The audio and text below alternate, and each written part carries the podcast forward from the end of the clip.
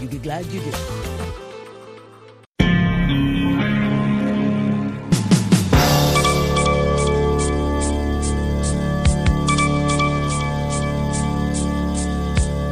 Zimegonga saa nane kamili hapa Washington. Popote ulipo msikilizaji, karibu kwa habari za dunia kutoka idhaa ya Kiswahili ya Sauti Amerika.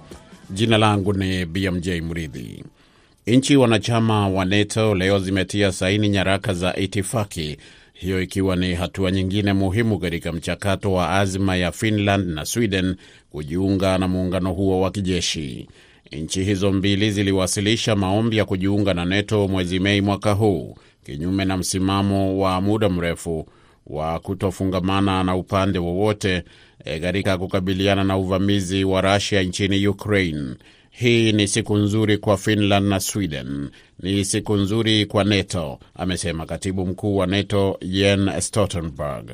Kwa kuwa mataifa thelathini na mawili yametia saini itifaki hiyo, tutakuwa na nguvu zaidi ya, na watu wetu watakuwa salama zaidi tunapokabiliwa na mzozo mkubwa zaidi wa usalama katika miongo kadhaa, Stoltenberg ameongeza. Aliendelea kusema kwamba mlango wa NATO bado uko wazi kwa demokrasia za Ulaya ambazo ziko tayari kuchangia usalama wetu wa pamoja.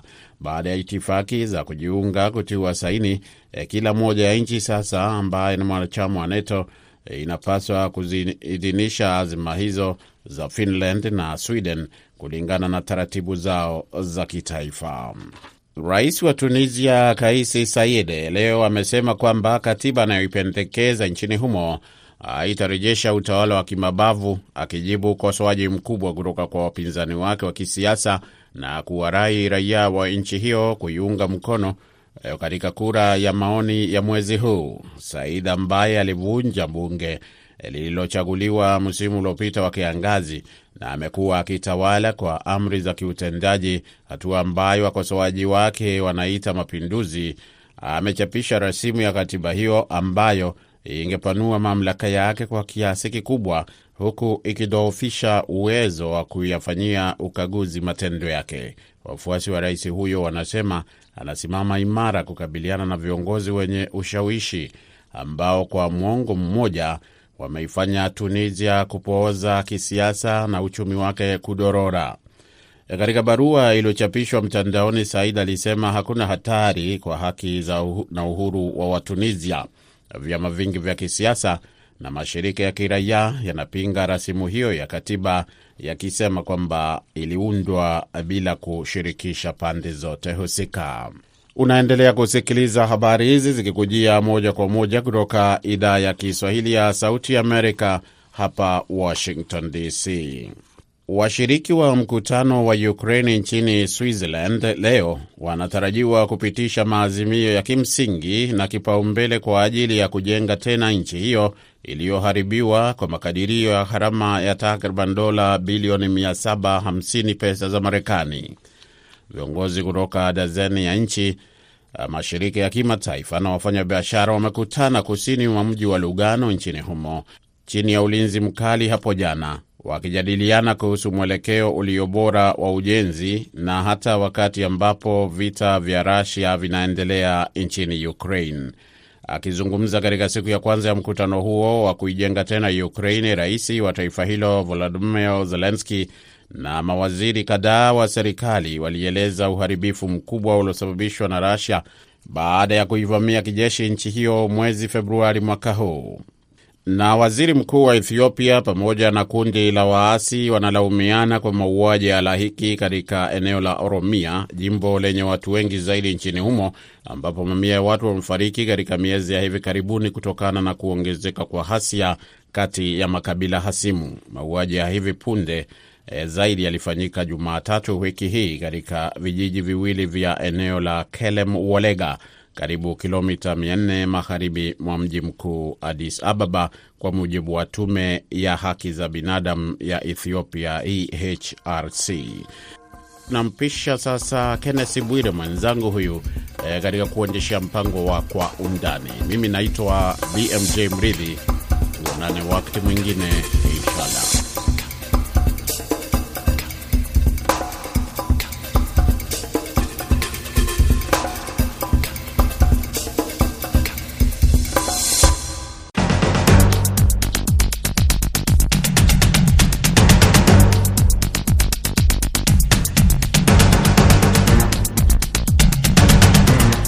Katika Kwa Undani kutoka Sauti Amerika, VOA. Mimi naitwa Kenneth Bwire. Sehemu kwanza tunaangazia mazungumzo ya kuleta amani nchini Jamhuri ya Kidemokrasi ya Kongo, Rais wa Rwanda Paul Kagame na Rais wa Kongo Felix Tshisekedi wakitarajiwa kutua Luanda, Angola kwa mazungumzo zaidi. Sehemu ya pili tutaangazia mzozo wa Sudan, maandamano yakiendelea huku jeshi likisema halitaki jumuiya ya kimataifa kuingilia kati kuleta upatanishi.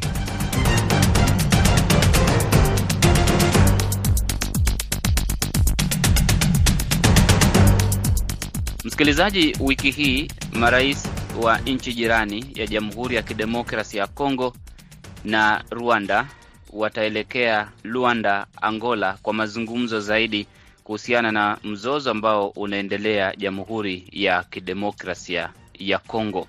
Mazungumzo hayo yanakuja siku moja baada ya rais wa Rwanda Paul Kagame kusema kwamba si lazima apeleke wanajeshi wake nchini Kongo na hakuna mtu yeyote ambaye amesikia kama Rwanda ikisema kwamba lazima wapeleke wanajeshi wake kule. Hii ni baada ya Jamhuri ya Kidemokrasia ya Kongo kuonyesha dalili kwamba hawataki wanajeshi wa Rwanda kushiriki katika mpango wa jeshi la pamoja la Jumuiya ya Afrika Mashariki. Mkutano wa Angola unajiri wakati ambapo mvutano baina ya nchi hizo jirani unaendelea kuongezeka. Taarifa ya msemaji wa serikali ya DRC imeeleza kwamba viongozi hao wawili watajadili mahusiano ya kidiplomasia kati ya nchi hizo mbili na mapigano yanayoendelea mashariki mwa Kongo, kundi la M23 likiwa tayari limedhibiti mji muhimu wa Bunagana.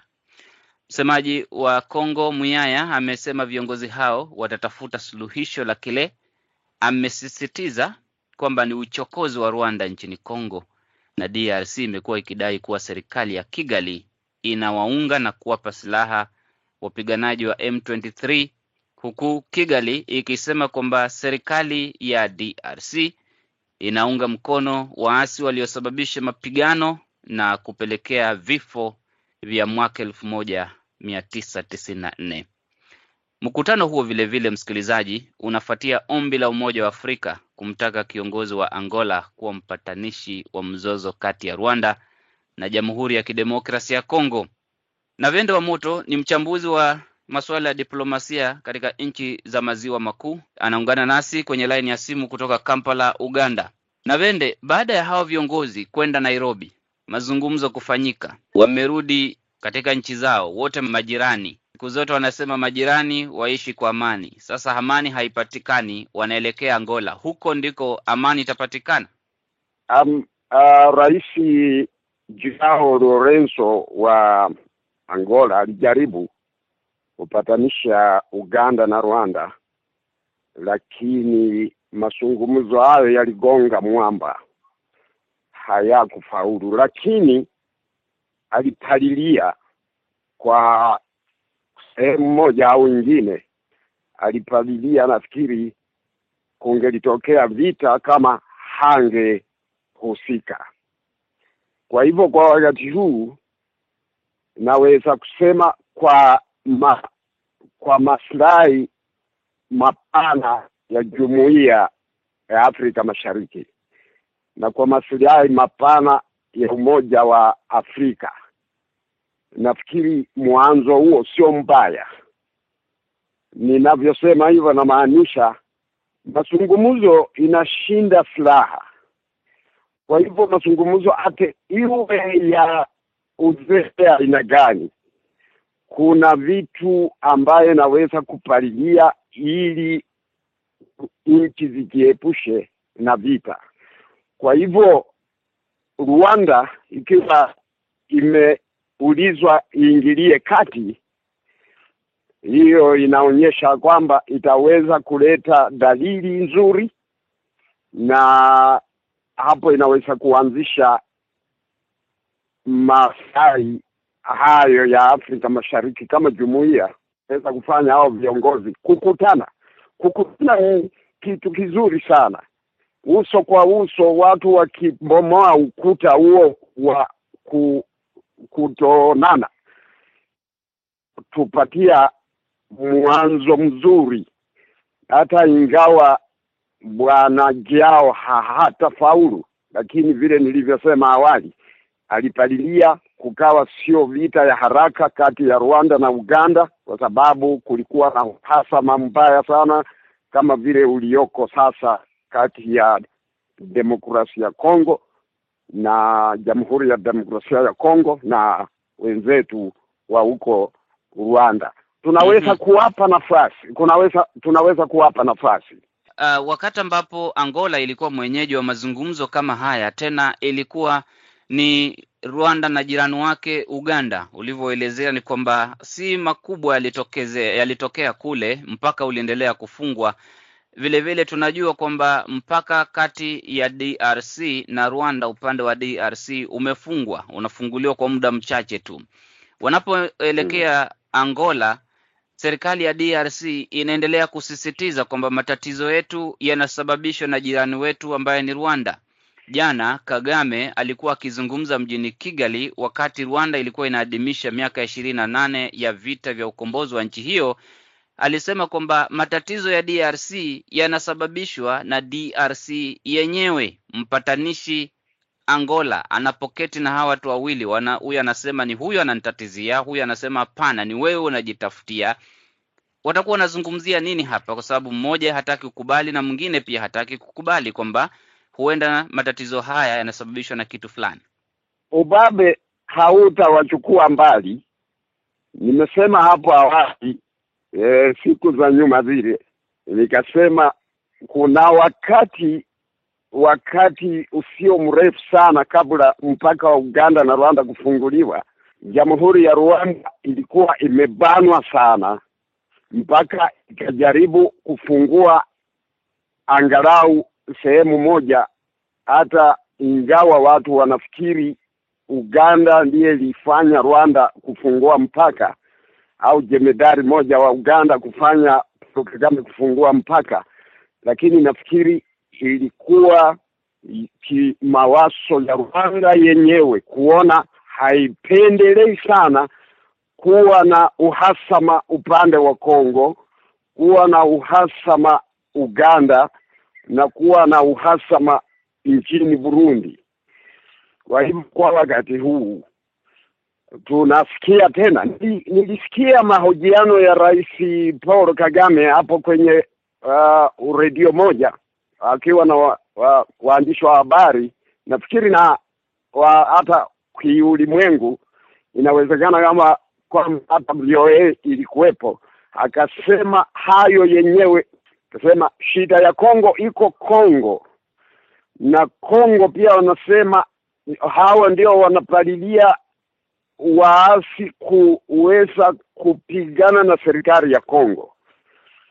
Hayo yote inachemuka kupeleka amani kupotea. Kwa hivyo hao viongozi wawili wakaribishe mazungumzo, kuwaleta hao watu wanaoendelea kupigana na nchi ya Rwanda wana walioko Kongo kuweza kupelelezwa na wa, waweke silaha zao chini. Si mara ya kwanza. Mwaka elfu mbili kumi na mbili hawa waasi wa M23 waliaipigana vita uh, mashariki mwa Kongo. Hata Mm. wakati huo ndio kukatokezea Ntaganda akapigana na M23, Bosco Ntaganda Terminator akapigana na M23 kiasi kwamba akatoroka akaenda nchini Rwanda na akajiasilisha kwa ICC. Waasi wa M23 wakawa Uganda kwa muda mrefu baada ya makombora ya Umoja wa Mataifa ambao ulihusisha wanajeshi wa Afrika Kusini na wanajeshi wa Tanzania wakati huo wa utawala wa Kikwete. DRC ina zaidi ya makundi ya waasi mia moja thelathini. Hili ni kundi moja tu M23. Wengine wanasema kwamba kama mazungumzo ndiyo njia ya amani, DRC itafanya mazungumzo na yale makundi mengine yote yanayosalia karibu mia moja thelathini. Na je, haya makundi ni makundi ya ndani ya DRC ama mengine ni makundi ya nje? Na anapofanya mazungumzo na baadhi ya makundi na mengine yatumike kijeshi, amani itapatikana?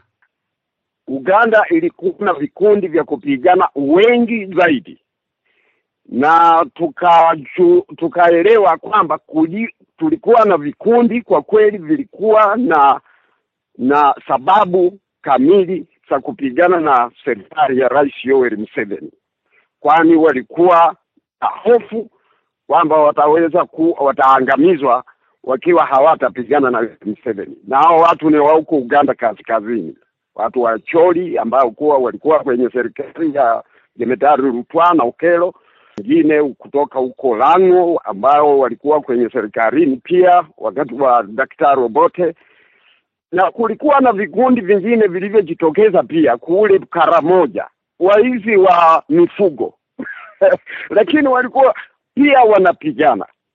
Kwa hivyo Kongo na Rwanda wakiwa watakaa chini, hivi vikundi ambavyo tunahesabu kuwa viko mia moja thelathini vinajificha kwenye vikundi ambavyo vipo na sababu zao za kupigana vita vita ambavyo ni vya haki. Kwa hivyo wakikaa hapo, ndio wataweza kuchangu, kuchimbua ni akina nani ambao ni kikundi kinachopigania haki ya umma na vikundi gani vinavyochukua nafasi ya vilivyo vinavyoendelea kuwa wanaendelesha visa, sio vita vya vya umuhimu. Hivyo vitakiondoa vyenyewe kiwa hawa wakubwa wamekaa chini na kuelewana, kwa sababu hivyo vidogo vidogo vitazingirwa. Karamoja walikuwa wanapigana kuiba mifugo, walitumia nafasi ya serikali ya Uganda ikikabwa na vikundi ambavyo vinapigania haki, na Karamoja pia wakaanza kuendelesha yao ya uizi wa mifugo. Wakati serikali ilipoelewana hapa Uganda na hivyo vikundi vikubwa vikubwa, Karamoja pia walisitisha uizi wao wa mifugo. Wameanza hivi hivi karibuni tena. Naam, na wakati viongozi hao wanapoelekea Angola, rais wa, wa Rwanda Paul Kagame amesema kwamba kuna haja ya kutafuta suluhu la kisiasa kwa raia wa Kongo wanaozungumza Kinyarwanda wakiwemo hawa wapiganaji wa M23, lakini hilo ni swala la DRC kulitekeleza na wala sio mimi, amesema Kagame. Nakamilisha sehemu ya kwanza ya Kwa Undani. Muda si mrefu narejea na sehemu ya pili.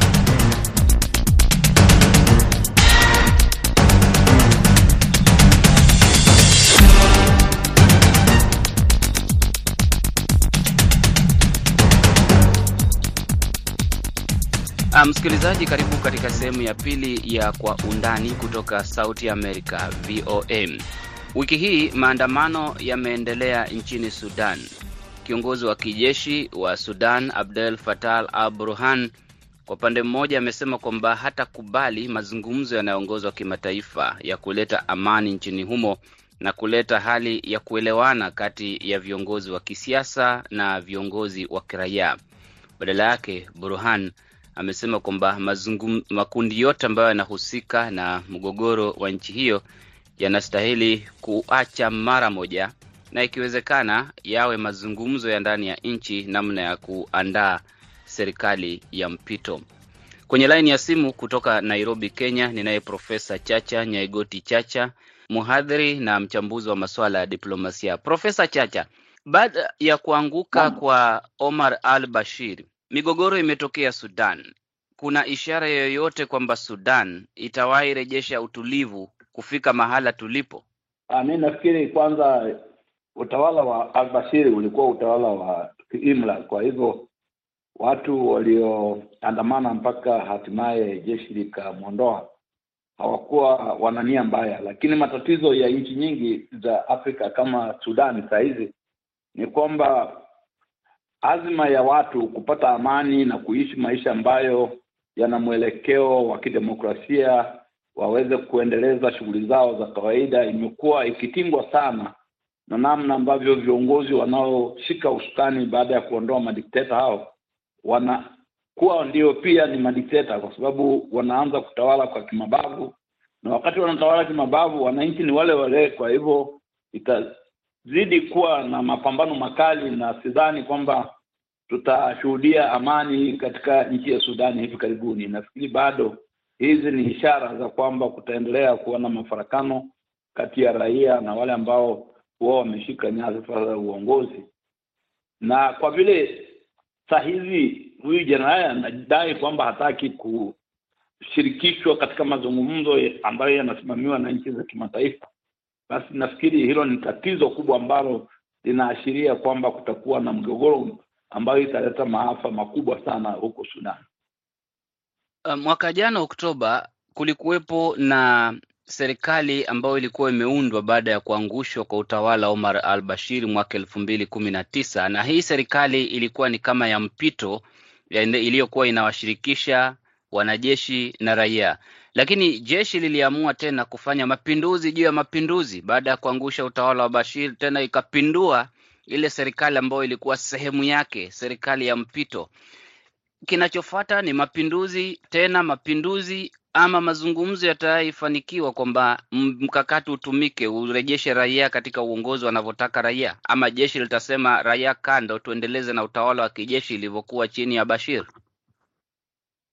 Nafikiri raia wangependa sana wawe na mazungumzo na wangependa warudishe utawala wa nchi yao katika hali ambayo inaongozwa na viongozi ambao wamechaguliwa au wamepitishwa katika mkakati ambapo umeshirikisha watu wote.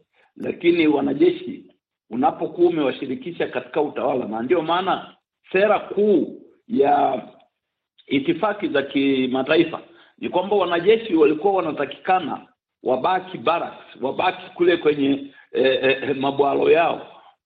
Wakati wanapoingia katika majumba ya utawala, wanaingia mpaka Ikulu, basi kunakuwa na tamaa ya kibinafsi ambayo ndio inachochea, kwa mfano, shida hii ambayo saa hizi tunaishuhudia huko Sudani, kwamba sasa na wao wanaona labda kushika ngazi na nyadhifa mbalimbali za uongozi wa kiraia ni mojawapo ya njia za kujineemesha kiuchumi na kibabe. Wanaweza kuamrisha na amri zao zikatiiwa na wananchi wa kawaida ambao sasa huwa sauti yao imedidimizwa. Maandamano yameendelea Sudan kila mara. Maafisa wa polisi, maafisa wa usalama wamekabiliana na waandamanaji. Vifo vimeripotiwa, majeruhi yameripotiwa, mali imeharibika. Umoja wa Mataifa, Umoja wa Afrika wamejaribu wote kuwaleta hawa viongozi pamoja, viongozi wa kiraia, viongozi wa kijeshi, ili kuwaleta pamoja, mazungumzo yafanyike, lakini hali inaonekana kuharibika zaidi. Uchumi unaonekana kudorora. Hamna ishara kwamba hawa watu wanaweza keti chini na wakapata njia moja ya kuzungumza kwa pamoja. Kuna yeyote ambaye unadhani ama muungano wowote ambao unadhani unaweza kulazimisha hawa watu kuchukua hatua ambayo itafaidisha nchi wala sio masilahi yao? Katika ile mikataba ya kimataifa ambayo Sudani imehusishwa ime, ime, ime kwa mfano eh, eh, katika Africa Union. Viongozi wa, wa Afrika wameshasema kwamba huwezi kutawala raia wa nchi yako kima, ki, kwa kutumia mabavu, na ninafikiri wana itifaki inayowezesha kuingilia migogoro ya nchi, lakini kama tulivyoshuhudia au tunavyoshuhudia katika nchi mbalimbali, ninafikiri haya huwa ni matamshi tu ambayo yanatiliwa sahihi, lakini kwa kweli ni kwamba viongozi wameshindwa kuitisha hali ya hatari na kuwalazimisha hao viongozi, kwa mfano hao viongozi wa Sudan, kwamba bwana, ni lazima mkubali mazungumzo yawepo na ni lazima mtii, la sivyo sisi tutaleta jeshi la Afrika au tutatafuta usaidizi kutoka kwa majeshi ya umoja yatakayoidhinishwa na Umoja wa Mataifa. Nafikiri hili ndilo tatizo zaidi la viongozi wa Afrika, kwamba wakati mwingine hawatii tu, hawatii hata mahala ambapo kuna mikataba ambayo inawalazimisha kutii. Jana Jumatatu, kiongozi wa utawala wa kijeshi Jenerali Abdel Fattah al-Burhan alizungumza kwenye televisheni ya taifa ya Sudan.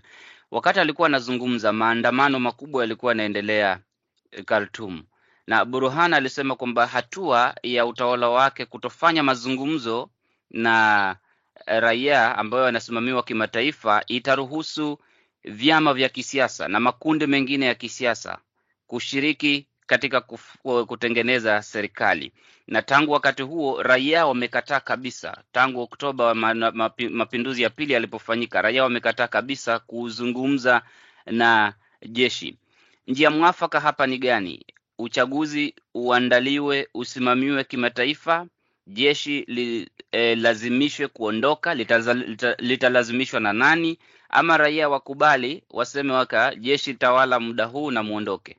Raia hawatakubali kwa sababu imeshadhihirika tangu, kwa mfano, mapinduzi ya Tunisia na nchi nyingine, Yemen na wapi, kwamba raia wanapokuwa wameshika kani kwamba wanataka mapinduzi sawia ambayo yataleta ma, ma, ma, maisha yao yatayafanya maisha yao kuwa mazuri, huwa wanashikilia mwenendo huo huo, na nafikiri tutaendelea kuona raia wakiandamana kule Sudani, na lazima tutafute afueni kwa njia nyingine, na njia mojawapo ya kutafuta afueni ya matatizo haya ambayo watu wa Sudani wanakabiliana nayo ni kule kuingi, kuingiliwa migogoro hii na mashirika ya kimataifa kwa mfano Africa Union Commission, IGAD na United Nations, kwa sababu sidhani kwamba hao viongozi wakivuta kamba kwenda upande wao na kusema kwamba wao hawataki kusikiliza jambo la mtu yeyote, na wananchi wakisema kwamba sisi tunaendelea kugoma, utapatikana afueni. Nafikiri baadaye kutakuja kutokea machafuko ambayo yataleta umwagikaji wa damu na watu wengi kufa na hatimaye shida ambazo kwa muda mrefu zimekuwa zikikabili nchi ya Sudani zitarudi tena na kuibuka kila sehemu na maisha yao yatadorora.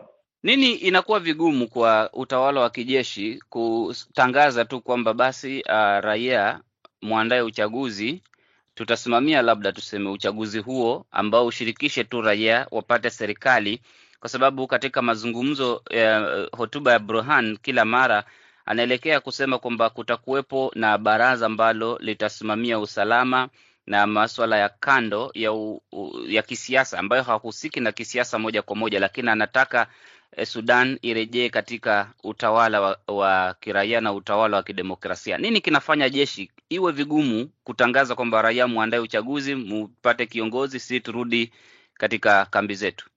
Nafikiri kwa sababu wanajeshi au uongozi wa, wa kijeshi hauna imani na na na, na nini kitakachotokea kama raia wakiruhusiwa kutekeleza huo wajibu, kwa sababu nafikiri wanahofia kwamba viongozi ambao watatokana na uh, uh, mchakato wa aina hiyo kutokana na raia watakuwa ni viongozi ambao pia hawatakuwa tofauti na wale ambao wamewahi kuwepo. Pamoja na unajua, Nimeri alikuwa mwanajeshi, baadaye akajifanya raia, baadaye akajifanya dikteta, baadaye ikaendelea kuwa hivyo hivyo. Nafikiri shida ya Sudani saa hizi ni kwamba hakuna uaminifu wa sehemu moja kuamini nyingine. Nafikiri watu wana wasiwasi juu ya matakwa ya wengineo.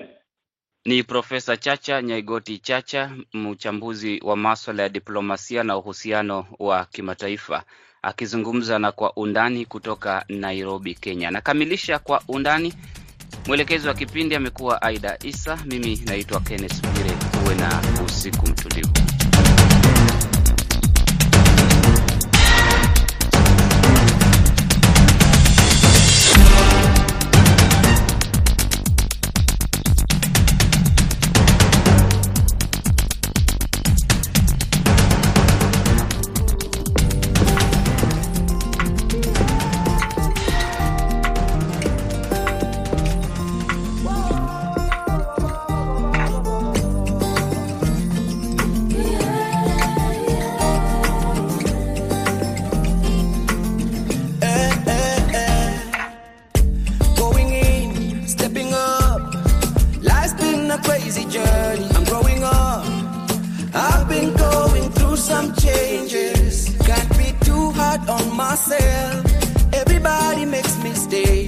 Oh,